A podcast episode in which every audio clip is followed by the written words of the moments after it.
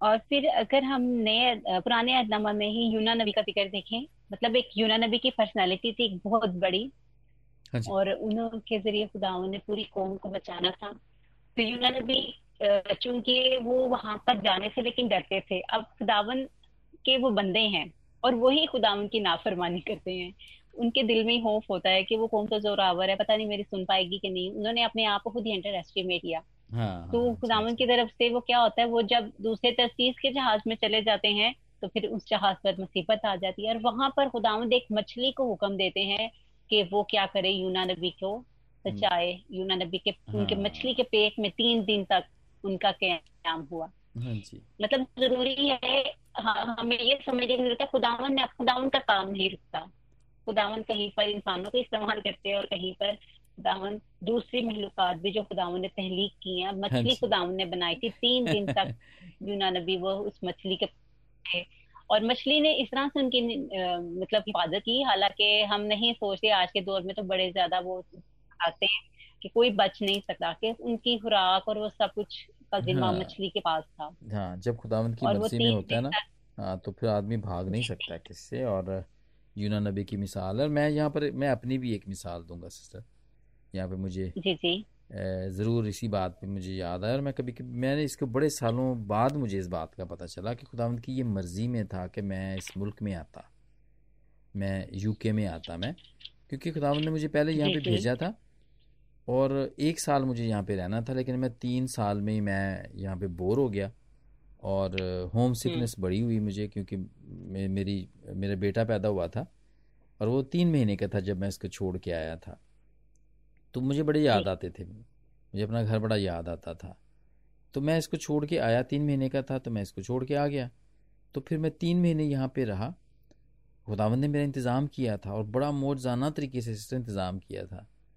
कि वाक्य ही मुझे बुला के कहा गया था कि तुम वहाँ जाना पसंद करोगे? मुझे एक मेरा कंसल्टेंट था जहाँ पे मैं काम करता था। उसने मुझे बुला के मुझे पूछा कि क्या तुम इंग्लैंड जाना चाहते हो? तुम वहाँ जाके काम करना चाहते हो? तो उस वे तो तो मैंने ये बात नहीं सोची थी या मुझे एहसास नहीं था इस बात का। तो मैंने कहा मैंने दिल में साचा सोचा कि क्यों नहीं मैं हर कोई वहाँ से तो जाना पसंद करता है क्यों नहीं? और मैं करूँगा हाँ मैं जाऊँगा। तो मैंने उसको हाँ कर दी तो उसने इंतज़ाम किया सारा। इवन कि उसने मुझे टिकट दी मुझे यहाँ पर नौकरी का इंतज़ाम भी उसने किया। किसी के घर में एज अ प्राइवेट मुझे था केयरिंग के केयरिंग का जॉब मुझे मिला था प्राइवेट नर्स का मुझे मिला था यहाँ पे। जॉब तो उन्होंने मुझे टिकट भी दी एडवांस भी दिए मुझे उन्होंने एक लाख तब दिए। टिकट भी मुझे आने जाने की दी। और सारा इंतज़ाम उन्होंने वीज़े का सब कुछ किया। मैं यहाँ पे आया फिर तीन महीने जब मैं रहा तो मैं उदास हो गया बच, बच्चे से भी उदास हो गया। अ, मुझे घर बड़ा याद आ आया। तो मैंने मैंने वहाँ उनको जवाब दे दिया। मैंने कहा कि नहीं मैं नहीं रह सकता और आई एम नॉट कंफर्टेबल मैं जाना चाहता हूँ वापस। मैं उदास हो गया। सो वो वो, उन्होंने मुझे बड़ा मना किया। मुझे बड़ा रोका उन्होंने। तो वो कहते थे, तुम छुट्टी कर लो दो तीन वीक में चले जाओ, फिर आ जाना। मैंने कहा कि, नहीं, बस मैंने, मैं मैं बस जाना चाहता हूँ। मैं यहाँ काम नहीं करना चाहता। मैं अपनी फैमिली के साथ रहना चाहता हूँ। तो मैं वापस चला गया। उनसे मैंने झगड़ा एक तरीके से करके मैं वापस गया। मतलब वो खुश नहीं थे कि मैं जाऊँ। वो मुझे रोकना चाहते थे। मैं चला गया और वहाँ पे फिर दोबारा सिस्टर मैं तीन या चार महीने रुका हूँगा मैं। ब- मैं अपनी फैमिली के साथ रहा एक दो महीने रहा तो ठीक है तबीयत ठीक होगी सेट होगी। फिर मैंने सोचा कि चलो भी मैं काम शाम ढूंढता हूँ मैं काम करता हूँ। तो मुझे वहाँ पे जॉब नहीं मिला। मैंने बहुत जगहों पे बड़ी अच्छी अच्छी जगहों पे मैंने अप्लाई किया। सेटिंग नहीं हुई। अ, काम बना नहीं। और फिर उसके बाद एक और यहाँ से दोस्त मेरा गया। और उसने मुझे ढूंढा वो मुस्लिम था हालाँकि। उसने मुझे ढूंढा वो कराची में था और मैं पंजाब में था और उसने मुझे वहाँ कराची से फ़ोन किया उसने कहा कि मुझे पता चला था तुम वहाँ आए थे तो तुम मुझे मिले भी नहीं हो और तुम क्यों वापस आए? तुम्हें किसने कहा था वापस आने को? और तुम मैं आया हूँ और मैं तुम्हें वापस लेके जाऊँगा। मैं तुम्हारा इंतज़ाम करता हूँ। जी।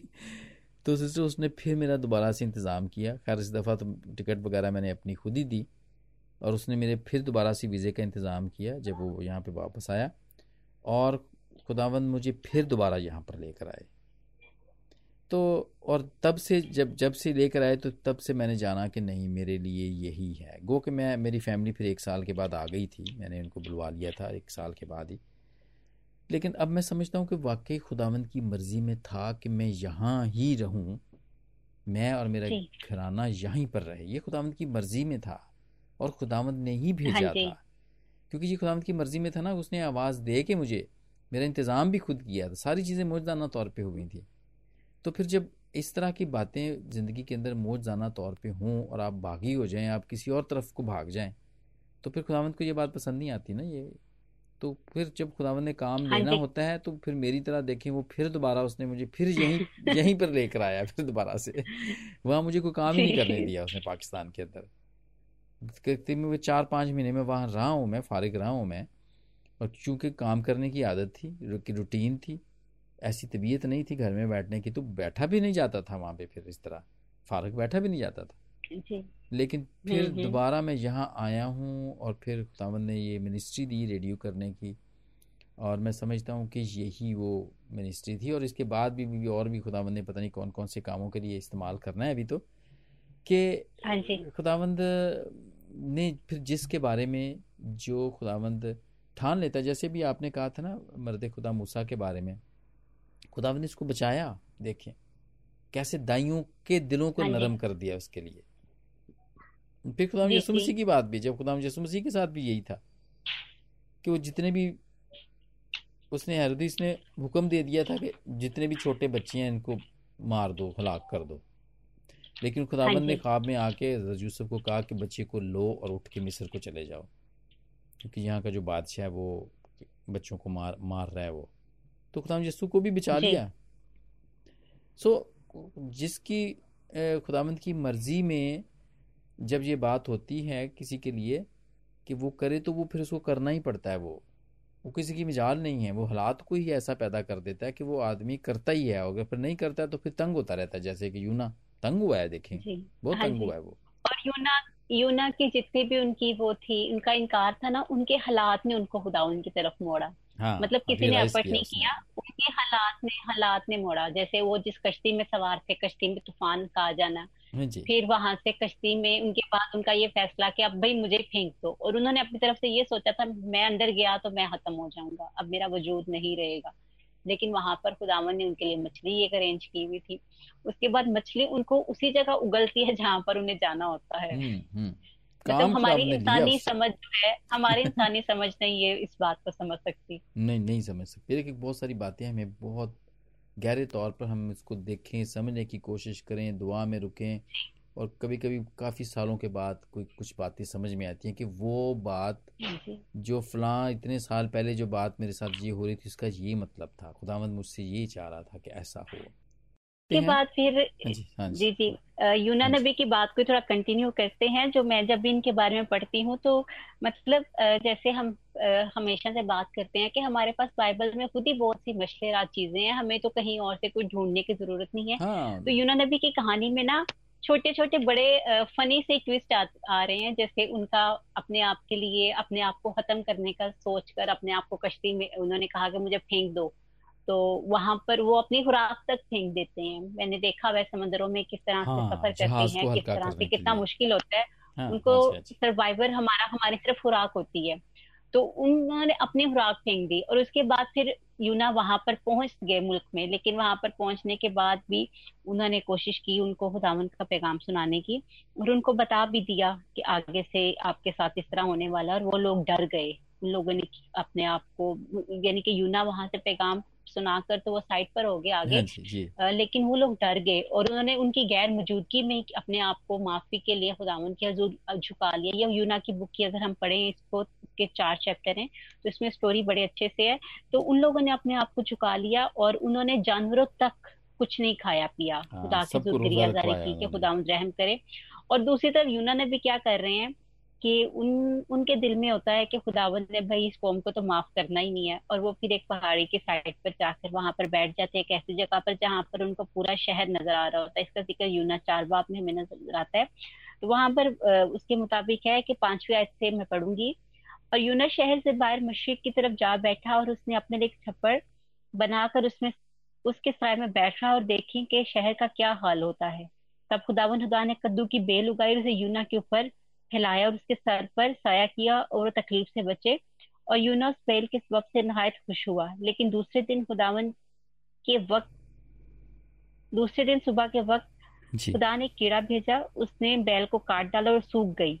यानी कि यहाँ पर कीड़े ने बैल को क्यों काटा? खुदावन की तरफ़ से अब उनको सिखाने के लिए ही एक बेल आ गई और उस बेल को काटा गया ताकि उनको उस तकलीफ़ का एहसास हो जो खुदावन को अपने लोगों के लिए थी। हाँ हाँ जी बिल्कुल ऑफ़ कोर्स ऑफ़ कोर्स बिल्कुल बिल्कुल ऐसा ही है। हम हाँ जी। छोटी छोटी छोट, छोटी बातें हैं। जी जी। जिन जिनको समझने की ज़रूरत पड़ती है हमें हमारी ज़िंदगी की होती हैं वो बातें हैं। हाँ जी। जी। तो, तो फिर इसी तरह वो फिर उनको सब समझ जाती है खुदावन कहते हैं कि आपने एक ही बेल के लिए ना मेहनत की ना उगाया एक रात में वो आई और चली गई तकलीफ़ आपको हुई तो मैंने तो इतने और उस शहर के हाल के बारे में ये बताया गया था कि वो ऐसे लोग थे जो हाँ नहीं कर सकते। एक लाख बीस हज़ार वो कौम के लोग हैं। जिनका मरना मरता हुआ देखना चाहते थे लेकिन खुदावन ने एक हाँ। बेल के ज़रिए उनको सिखाया कि इन लोगों को बचना इनका लाजमी है क्योंकि मुझे इनकी क्या है फ़िक्र है। हाँ जी। फ़िक्र है और फिर इसके बाद उन्होंने तोबा की थी। खुदावंद को तो पसंद ही यही है कि उन जी इंसान अपनी रविशों से बाज आए। रविशों से बाज आए उसकी तरफ़ फिरे। तो वो उनको मुआफ करे। हाँ जी। मुआफ करना तो उसकी खुदावंद की मैं समझता हूँ कि बड़ी प्राइम हो एक हॉबी है ये। ये शौक है उसको। जी जी। वो पहले ही पहले ही माफ़ करने को तैयार ही रहता है और यही बात यूना भी कहता है कि खुदा मुझे तो पहले ही पता था कि तूने ना इनको तबाह कोई नहीं करना। तूने माफ़ कर देना तूने ऐसी मुझे तकलीफ़ दी है। So, लेकिन हाँ वो जानते थे लेकिन उसके बावजूद भी जो मतलब मुझे लगता है कि उन सब कुछ उन्हें पता है खुदावंद ऐसे ही करते हैं लेकिन फिर भी उन्होंने जानबूझकर खुदावंद की नाफरमानी करके देखा। खुदा हाँ की नाफरमानी करके अपने आप को मुसीबत में भी डाला लेकिन खुदावन ने उनसे वही काम करवाया जो खुदावन चाहते जो करवाना था वो ही। करवाया बिल्कुल ऐसे जो मैंने अभी अपने आपको अपनी मिसाल दी ना वो ही बात है। जब खुदावन ने हाँ करवाना वो काम ना तो वो फिर वो करवा के इसने रहना है बस इससे आप भाग नहीं सकते आप। जी। जी। और नया दामा में अगर हम देखते हैं तो खुदावन हाँ ही बताते हैं कि मैं ही क्या हूँ। कुछ मतलब मसीह का जो दौर है हमारे लिए एक सुनहरी दौर हाँ, एक खुशी का दौर हाँ, जिसमें हम हाँ समझते हैं कि हमारी बख्शिश शरीयत के तो बहुत से कवानीन ऐसे हैं जो कि हमें अभी सहत लगते हैं लेकिन मसीह यसु ने उसको हमारे लिए और आसान कर दिया। हाँ सिर्फ़ एक सिर्फ़ एक, एक सिर्फ़ मैं आप, आपको बीच में डिस्टर्ब करूँगा मैं। एक सिर्फ़ हाँ है पुरानी अहदामे का मैं उसको ज़रूर बताऊँगा और वो है यत्रु। खरूज के अठारहवें बाब में। इसका ज़िक्र हाँ भी बड़ा ज़बरदस्त है। आप मुझे बल्कि खरूज का अठारहवा बाब आप निकाल सकते हैं तेरहवीं आयत से इसका ज़िक्र है। और ये भी एक मतलब कोई ये बहुत बड़ी कोई शख्सियत नहीं है। काम इस मतलब इसका इतना काम नहीं है लेकिन इसने इसने जो एक बात जो मशवरा दिया था ना मर्द खुदा मूसा को वैसे तो खुदामद की तरफ़ से सब कुछ आया करता था लेकिन ये इसने दिया था ये उसका सुसर था एक्चुअली मर्द खुदा मूसा का। ये सुसर था लेकिन उसने इसको एक सजेशन दी थी। हाँ जी। तो थोड़ा सा मुझे पढ़े तेरहवीं आयत से। हमारे पास है हरूज उसका अठारह बाप उसकी हम तेरहवीं आयत से पढ़ेंगे। और दूसरे दिन मूसा लोगों की अदालत करने बैठा और लोग मूसा के आसपास सुबह से शाम तक खड़े रहे। और जब मूसा की खुसर ने सब कुछ जो वो लोगों के साथ के लिए करता था देख लिया तो उसने उनसे कहा ये क्या काम है जो तू लोगों के लिए करता है? तो क्यों आप अकेला बैठता है और सब लोग सुबह से शाम तक तेरे आसपास खड़े रहते हैं? मूसा ने अपने हुसर से कहा इसका सबब ये है कि लोग मेरे पास खुदा से दरियाफ्त करने के लिए आते हैं। जब उनमें कुछ झगड़ा होता तो वो मेरे पास आते हैं और मैं उनके दरमियान इंसाफ करता हूँ और खुदा के एक काम और शरीयत उनको बताता हूँ। तब मूसा के हुसर ने उससे कहा कि तू अच्छा नहीं काम नहीं करता। हाँ इससे तो इससे तो ये इससे तो क्या ये लोग भी जो, जो तेरे, तेरे साथ है घुल जाएँगे। घुल जाएँगे क्योंकि ये काम तेरे लिए बहुत भारी है। हाँ तू अकेला हाँ इसे नहीं कर सकता। नहीं नहीं कर सकता। सो अब तू मेरी तो बात अब तू मेरी बात बात हाँ, सुन ले मैं तुझे सलाह देता हूँ हाँ। और खुदा तेरे साथ रहे। तू इन लोगों के लिए खुदा के सामने जाया कर और इनके सब मामले खुदा के पास पहुँचा दिया कर। और तू रसूम और शरीयत की बातें इनको सिखाया कर और जिस रास्ता इनको चलना होगा जो काम इनको करना होगा वो इनको बताया कर। हाँ जी। और तू इन लोगों में से ऐसे एक शास्त्र को चुन ले जो खुदा तरस और सच्चे और रिश्वत के दुश्मन हो और उनको हज़ार हज़ार और सौ सौ और पचास पचास और दस दस आदमियों पर हाकम बना दे। हाँ जी। कि वो हर वक्त लोगों का इंसाफ किया करें और ऐसा हो कि बड़े बड़े मुकदमे तो वो तेरे पास लाए और छोटी छोटी बातों का फैसला खुद ही किया करे। यूँ तेरा बोझ हल्का हो जाएगा और वो भी उसको उठाने में तेरे शरीक होंगे। हाँ आमीन। लॉर्ड देखिए बड़ी कैसी ज़बरदस्त हालाँकि यत्रु इसका सुसर है और वो इस जमायत के हाँ अंदर नहीं है वो इसको मिलने आता है एक्चुअली वहाँ पर। इसको मिलने आता है बियाबान के अंदर जब ये गुजरे होते हैं तो मिलने आता है और ये इसको सलाह देता है कि ये तू क्या कर रहा है? तेरा काम तो जो है वो खुदा के साथ जुड़े रहने में है। शरीयत की बातें कहना और बताना और खुदा से पूछ के इन लोगों की हिदायत करना है। मतलब तेरा काम सेकुलर काम नहीं है क्योंकि ये जो काम बंदा मर्द खुदा मूसा किया करता था। ये लोगों के जो रगड़े झगड़े रगड़े हुआ करते थे मुकदमे हुआ करते थे ये उनकी बातें किया करते थे। तो हाँ वो फिर उसने यत्रु ने हटाया उसको इस काम से सलाह दी कि नहीं तू ये ना कर तू जो खुदा के साथ तेरा है रिलेशन है तू उसको कायम रख और मज़बूत कर उसके साथ रह। और ये वाले जो काम है ना दुनियावी जो दुनियावी माइल काम है। वो तू इन लोगों को दे दे अपने दूसरे साथियों को दे दे ताकि तुझे ज़्यादा से ज़्यादा खुदा के साथ और खुदा के काम करने को मिले तुझे। तो ये भी बड़ा अच्छा किरदार था हाँ सिस्टर इसके अंदर मैं समझता हूँ कि बाइबल के अंदर कि जिसने हमें ये चीज़ हाँ और उसके बाद से ही काजी मुकर्रर हुए मतलब हाँ डिफरेंट डिफरेंट जगह पर। हाँ जी। और ये चीज़ हमें ये भी सिखाती है कि ख़ास तौर पे जो खुदामंद के काम जो करने वाले लोग हैं ना वो ये इस बात को समझें कि उनका क्या काम है। वो किस चीज़ को प्रायोरिटी दें।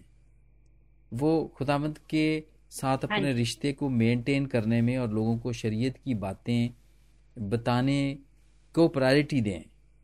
ना कि ये कि वो दुनियावी कामों ठीक है मदद करना ठीक है लेकिन किसी और को भी आप कह सकते हैं कि भाई तुम इसके काम को वो मैं फलां बंदे को कह दूँगा वो कर देगा। तेरा काम। मैं जब तक इस इस वीक के लिए मैं कुछ खुदावंद के पाकलाम को मैं तैयार कर रहा हूँ ताकि मैं लोगों को सुनाऊँ।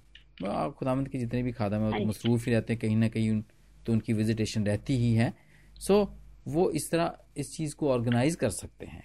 बजाय इसके कि वो ये भी चाहें कि खुदावंद का काम भी करें और ये भी चाहें कि वो लोगों के मसले भी पर्सनली जाके हल करें वो।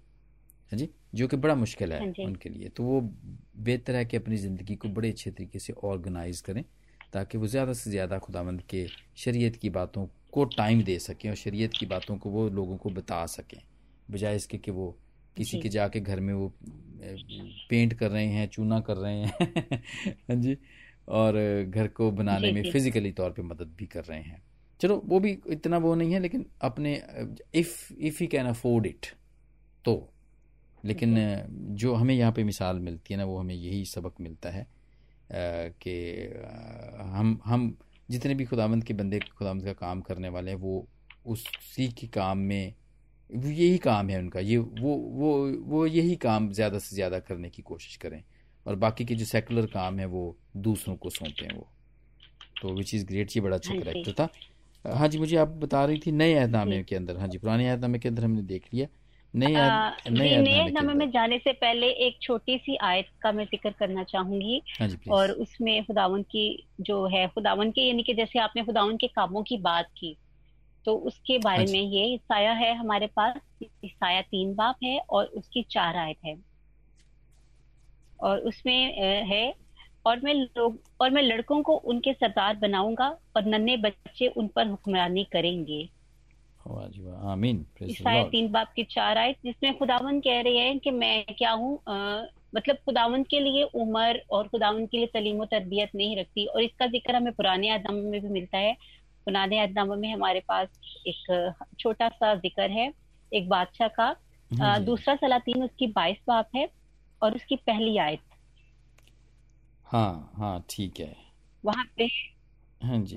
जब यूसिया सल्तनत करने लगा तो आठ बरस का था। साल का उसने हाँ इकतीस जी। बरस यरूशलेम में सल्तनत की और उसकी माँ का नाम जदीदा जो बस्कती अनाया अदाया की बेटी थी।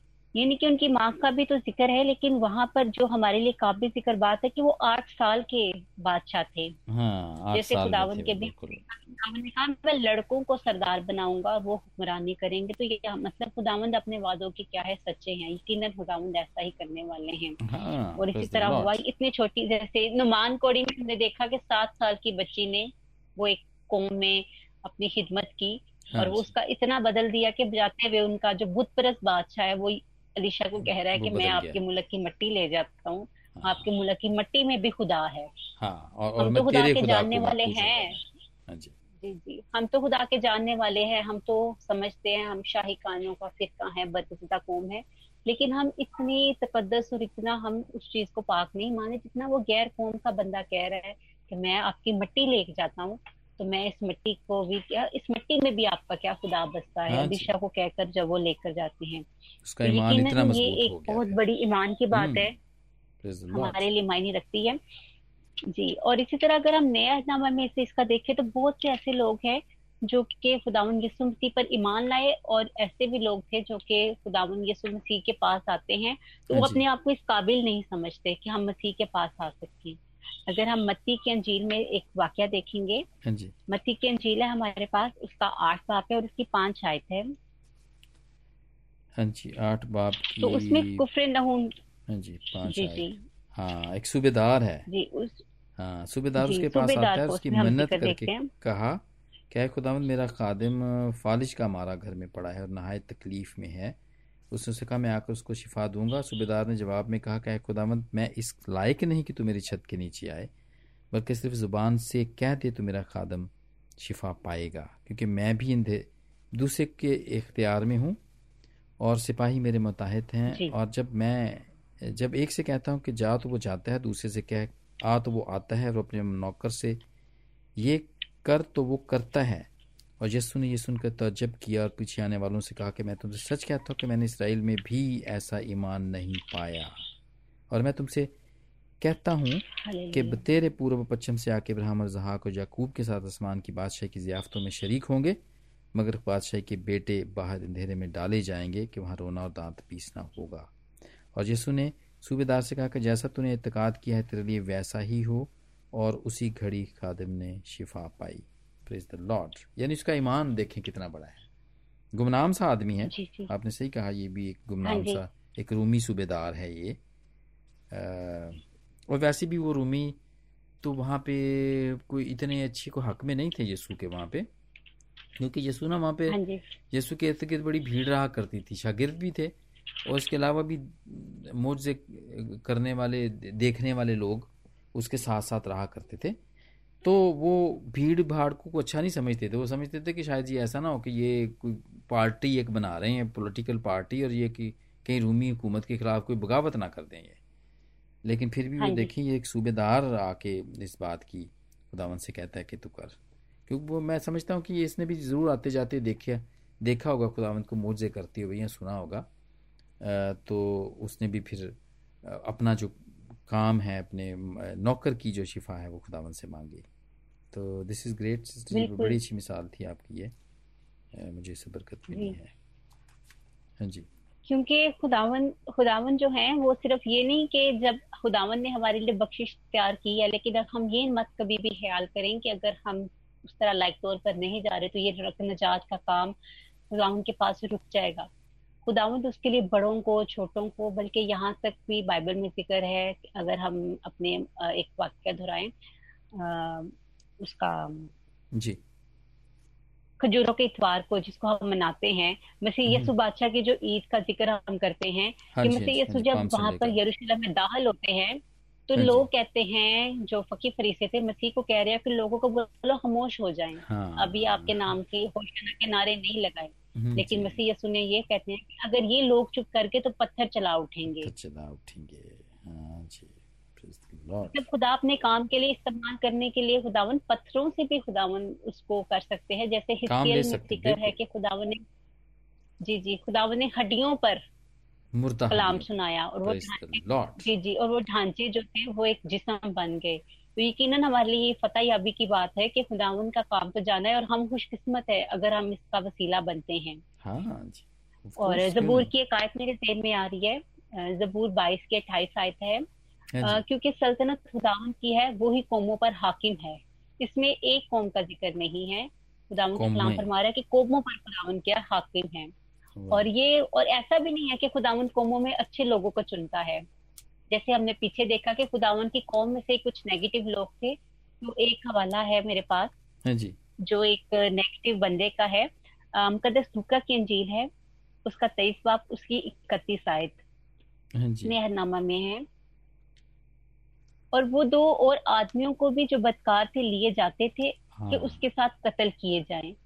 ये ये उस डाकू का ज़िक्र है जो कि मसीह यस्सु के साथ हाँ, जाने वाला था जिसकी जान जाने वाली थी। हाँ जी। हाँ ठीक है। तो आ, ये ज़रूरी नहीं है कि हमारा किरदार जो है वो मतलब अगर हम अपने किरदार को जैसे वो हमने एक पीछे भी एक फ्रेंड होम के उसमें सूबेदार को देखा तो हाँ सूबेदार भी यसु मसीह से यही कह रहा है कि खुदाउन मैं तो इस काबिल नहीं कि आपने हमारे अंदर आए लेकिन आप कह दे तो मेरा हाथ क्या शिफा पाएगा तो यकीन ऐसा होता है। और यहाँ पर जो बख्शिश है जो दूसरा ये भी हमने देखा है नामालूम एक डाकू है उसका ज़िक्र देखा है कि दो लोग जो थे मसीह के साथ क्या थे उनको? सलीब चढ़ाया जाना उनके लिए लाजमी था। लेकिन उस आदमी के आखिरी इकरार की वजह से कि जब उसने ये कहा एक आदमी तो जो मसीह के साथ था उसने मसीह को ताना दिया। हाँ जी। ये उनतीस आयत में ज़िक्र है। फिर वो जो बदकार सलीब पर लटकाए गए थे उनमें से उसे यूँ ताना देने लगा कि क्या तू मसीह नहीं? अपने हाँ आप को बचा और हमको बचा। हाँ यानी कि उसमें से दो डाकुओं में से एक ने मसीह को इस तरह से कहा कि ताना दिया। हम्म। मगर दूसरे ने हम्म। जवाब कर उसे जवाब दिया क्या तो खुदा से नहीं रहता हालाँकि उसी सजा में गिरफ़्तार है और हमारी सजा तो वाजबी है क्योंकि हम क्योंकि अपने कामों का बदला पा रहे हैं लेकिन इसने कोई बेजा काम नहीं किया। फिर उसने फिर अच्छा। उसे कहा ए यीशु जब तू अपनी बादशाही में आए तो मुझे याद करना। उसने उससे कहा मैं तुझसे सच कहता हूँ कि आज ही तू मेरे साथ फिर दोस्त में होगा। आमीन। हाँ यहाँ पर उसने अपने दूसरे डाकू ने अपने गुनाह का इकरार कर दिया। मरने वक्त भी उसने क्या इकरार कर दिया? खुदा पसंद करते हैं इकरार करने वाले को।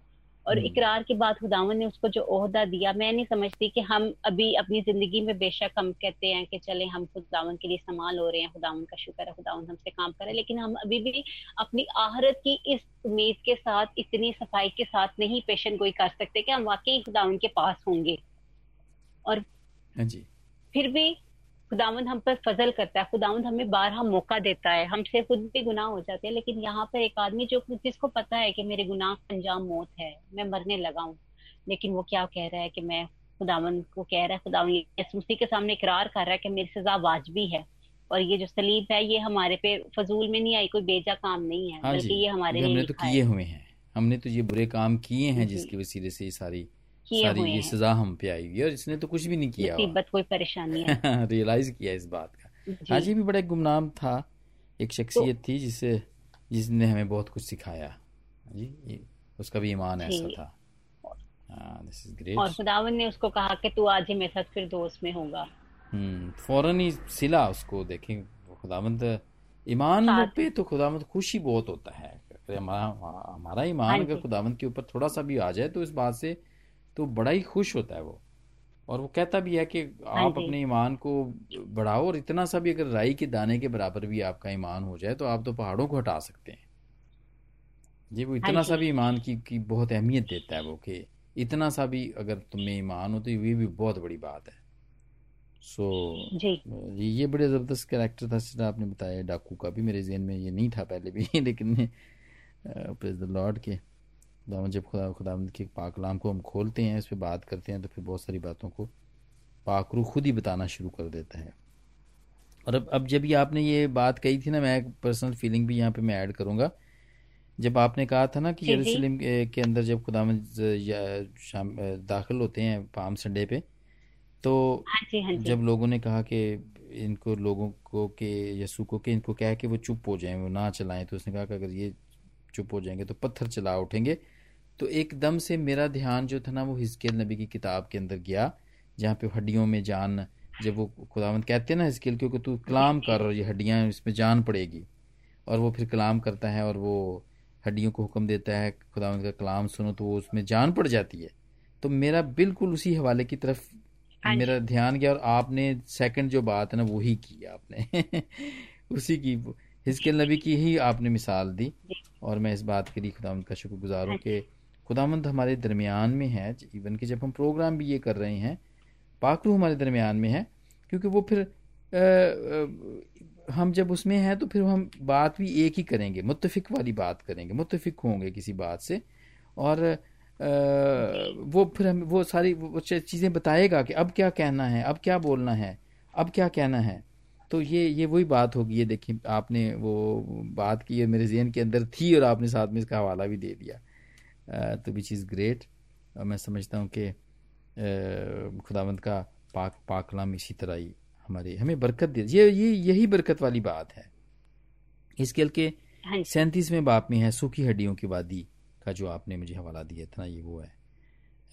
और ये बड़ा ज़बरदस्त बयान था। और देखें हम खुदावंद के पाकलाम को अभी बात ही कर रहे हैं और हमें साथ साथ ही बरकत मिलती चली जा रही है इसकी। हाँ जी हाँ साथ साथ साथ बहुत सारी चीज़ों का पता चलता जा रहा है कि खुदावंद का पाक रूह हमारे साथ है। क्योंकि हम बड़े ध्यान से कर रहे हैं दिल से कर रहे हैं हम ये बात। तो अगर जितने भी सुनने वाले लोग हैं अगर वो इस बात को ध्यान से सुनेंगे और वो भी अगर ध्यान से ही पढ़ेंगे खुदावंद के पाकलाम को उसकी बातों को सुनेंगे तो यकीनन उनको भी यही बरकत मिलेगी। यही बरकत मिलेगी। तो दिस इज़ ग्रेट और कोई अगर है तो बताएँ इससे पहले कि हम इसको खत्म करें।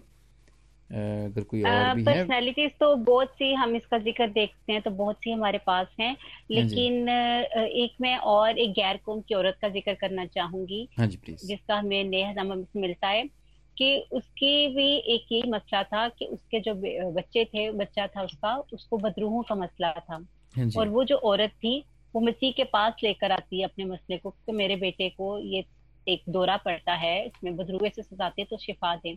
तो मसीह उसके साथ उसके वक्त उसी वक्त नहीं उसकी सुनते बल्कि उसको तमसील में कहते हैं उसको लफज बोलते हैं हाँ कि लड़कों की रोटी लेकर कुत्तों के सामने डालना रवा नहीं है। हाँ, तो बजाय इसके कि वो उसका गुस्सा करती या चली जाती या फिर आके दूसरों को कहती कि इस बंदे ने मेरे से कैसी बात की उसने इस तरह कुछ नहीं किया बल्कि उसने इस चीज़ को इकरार किया और उसने इस चीज़ को माना कि ये बिल्कुल ऐसे ही है। तो उसने जवाब दिया कि मालिक लड़के भी उसी मेज से खाते हैं जो कुत्ते भी उसी मेज से खाते हैं जो कि मालिक के जो टुकड़े बचते हैं उनसे गिरते हैं। तो मसीह ने फिर हाँ उसके लिए उसके लिए मसीह ने एक आयत कही थी जो कि अभी तक है कि मैंने आज तक इसराइल में भी ऐसा ईमान नहीं देखा। बहुत बड़ा ईमान। मैं मैं इसको पढ़ना चाहूँगा सिस्टर आपने इस कहा मत्ती के पंद्रहवें बाप की। में है, ये वाक़ पाया जाता है और औरत का ईमान है कि जब वो खुदावंद से कहती है, मगर तेईसवीं आयत से है कि मगर उसने और देखो एक किनानी औरत थी वो, किनान की औरत थी उन सरदों से निकला और पुकार कर कहने लगी, क्या खुदावंद इबन दाऊद मुझ पर रहम कर? एक बदरू मेरे बेटी, मेरी बेटी को बहुत सताती है। मगर उसने उसे कुछ जवाब ना दिया और उसके शागिर्दों ने पास आकर उससे ये अर्ज़ की कि रुखसत के ने रुखसत कर दे कि इसे रुखसत कर दे क्योंकि वो हमारे पीछे चलाती है। ज़रा थोड़े से शागिर्द जो है ना वो नए हो रहे हैं यहाँ पर। उसने जवाब में से कहा कि मैं इसराइल के घराने की खोई हुई भेड़ों के सिवा और किसी के पास नहीं भेजा गया। मगर उसने आकर उसे सजदा किया यानी कि औरत ने सजदा किया और कहा कि खुदामंद मेरी मदद कर? उसने जवाब में कहा कि लड़कों की रोटी लेकर कुत्तों को डाल देना अच्छा नहीं। उसने कहा हाँ खुदावंद क्योंकि कुत्ते भी उन टुकड़ों में से खाते हैं जो उनके मालकों की मेज से गिरते हैं। इस पर यस्सु ने जवाब में उनसे कहा हाँ कि ऐ औरत तेरा ईमान बहुत बड़ा है। जैसा तू चाहती है तेरे लिए वैसा ही हो। और उसकी बेटी ने उसी घड़ी शिफा पाई। आमीन। Praise the lord praise the lord praise the lord तेरा ईमान बहुत बड़ा है। देखें वो जो ईमान की हम बात कर रहे थे ना पहले ये वहीं से बात मैं समझता हूँ कि आपकी ये जहन में ज़रूर आई होगी पाकरू ने डाली होगी। कि ईमान की बात ये औरत का ईमान बहुत बड़ा है। और उसने कहा था कि तू कह दे हाँ तो वो ठीक हो जाएगा वो ठीक हो जाएगी वो। और हाँ और इसके ईमान के वसीले से ही जब कुत्तों की जो बात है ना कि हाँ कुत्ते भी मालकों की मेज पर से जो टुकड़े गिरते हैं वो खाते हैं। और इस बात से मतलब मतलब ये कि कनानी औरत है और इसराइल को और और खुदावंत को वो मालिक कह रही है वो बना रही है कि जो वहाँ से टुकड़े गिरेंगे वो कुत्ते खाएँगे तो वो शेर होंगे। तो खुदावन ने इस बात से खुश होकर इस औरत की बच्ची को शिफा दी। तो दिस इज़ ग्रेट ये भी बहुत एक बहुत बड़ा अच्छा बड़ा कैरेक्टर है मैं समझता हूँ। है तो गुमनाम सा ही लगता है लेकिन इसका ईमान बहुत बड़ा है और ये हमें ये बहुत सिखाता है कि हम हमारा ईमान भी ऐसा ही होना चाहिए बड़ा ईमान होना चाहिए हमारा भी कि खुदावंत की मर्ज़ी में अगर कोई बात हमारे लिए है तो वो होगी वो होके ही रहेगी। जैसे मैंने आपको हाँ अपनी भी मिसाल दी और यूना नबी की भी मिसाल थी और भी बहुत सारी मिसालें पाकलाम के अंदर पाई जाती हैं। सो दिस इज़ ग्रेट बड़ा बाबरकत थी इस राज की जितनी भी बातें हमने पाकलाम में सीखी और शेयर की। और जैसे कि आपने कहा कि और भी बहुत सारे करेक्टर्स हैं हो सकते हैं पाकलाम को पढ़ें तो बहुत सारे निकलेंगे। लेकिन चूँकि हमारा हम एक वक्त की कैद में हैं और हम बाकी का ज़रूर आगे भी जब जब हम प्रोग्राम करें तो कहीं ना कहीं ज़रूर दूसरे जितने भी शख्सियात हैं हम उनका भी ज़िक्र इसमें करेंगे। तो दिस इज़ ग्रेट मुझे अच्छा बहुत लगा। मुझे, मेरे लिए बायस बरकत हुआ और मैं यकीन मेरे सुनने वालों के लिए भी ये बायस बरकत होगा। तो हम आपके शुक्रगुजार हैं, सिस्टर रूथ, सैमुल। और मैं आपसे दरख्वास्त करूँगा कि आप प्रोग्राम को बंद करने की दुआ करें ताकि ये बरकत जो हमें इससे मिली है ये हम सब में इसी तरह कायम रहे। थैंक यू हम दुआ में अपने सर को झुकाएँ। एक कदूस कदूस मालिक खुदावन तेरे नाम का शुक्र तेरे नाम की तारीफ़ है खुदावन। क्योंकि तू सल्तनतों का खुदावन है खुदावन को मैं तेरे हैं खुदावन सामने झुकेंगी। है खुदावन ये सुना से इतनी बड़ी बख्शिश होने के बावजूद मुझे पसंद आया कि तू हम इंसानों से अपनी बरकत का अपनी बख्शिश का काम ले अपनी हमदोस्ताइश का काम ले अपने प्रचार का काम ले। यकीन है खुदावन, अगर हम इसमें, इस काम में बढ़ चढ़ कर हिस्सा नहीं लेते तो यकीन है खुदावन, आप पत्थरों को चुन सकते हैं, आप हड्डियों को चुन सकते हैं, लेकिन आपने खुदावन, हमें इस काबिल बनाया, हम आपके लिए शुक्रगुजार हैं। है खुदा इस लम्हा के लिए, इस सारे पैगाम के लिए जो क्या खुदा आपकी मर्ज़ी से तैयार किया गया, आपकी मर्ज़ी से बयान हुआ। है खुदा बरकत देना, हमको भी बरकत देना, रहे, सुनने वालों को बरकत देना, और इसके वसीला से बहुत ज़िंदगी को खुदा बचाना। अपने खुदावन लबों को, अपने कोलो फेल को, अपनी सब बातों को तेरे हाथ में देते हैं, ताकि हम तेरे कलाम पर बहुत ही एहतियात से अमल करें। हमसे कोई भी ऐसी बात ना हो जो है खुदा तेरी गैरत को जोश दिलाए, या खुदा कुछ भी ऐसा ना हो जो आपके नापसंद हो, बल्कि हम हमेशा से हमेशा तक तेरी कुदरत को और तेरी तजीम को, जिस तरह खुदाउंद है, उसी तरह खुदाउंद उसको मानने वाले हों। इस प्लेटफॉर्म के लिए तेरे शुक्रगुजार हैं। नेट रेडियो को खुदाउंद तेरे हाथ में देते हैं। इस सारे काम को जो कि तेरा बंदा खुदावन कर रहा है उसको तेरे हाथ में देते हैं, खुदा अपने बंदा को उसके खानदान को बहुत बरकत देना और वो तेरे काम को इस तरह जारी और सारी रखे। और जहाँ कहीं भी ये पैगाम खुदा तेरे नाम की बातें जाएँ, वो जिंदगियाँ बदलें और तेरे गला खाना में शामिल हों। ए, खुदा तेरे हाथ में देते हैं, ए खुदावन सबको तेरे हाथ में देते हैं। ए खुदावन पाक कलाम का पढ़ा, सुना, जाना। ए खुदावन हमारी सारी डिस्कशन को, ए खुदावन सब गवाहियों को, सब, ए, खुदा हालात और वाकयात को, जो तूने हमारी ज़िंदगी में किए, ताकि खुदा तेरे जलाल के लिए इस्तेमाल हो सके। आगे भी आप खुदा यही दुआ करते हैं कि उसी तरह हमें अपने नाम के लिए, अपने जलाल के लिए इस्तेमाल करता और हमारे कामों में खुदा तेरे नाम की बरकत हो, तेरे नाम की सलामती हो, ताकि खुदा तेरे खुदा सच्चे गवाह बनकर इस दुनिया में तेरे नाम का प्रचार करने वाला हूँ। ए खुदा मेरी इस छोटी सी दुआ को सुन और कबूल फरमा और जो कुछ मांगा, जो कुछ मांगना गए, सब कुछ बख्शे तेरे पाक नाम से मांगते करते हैं।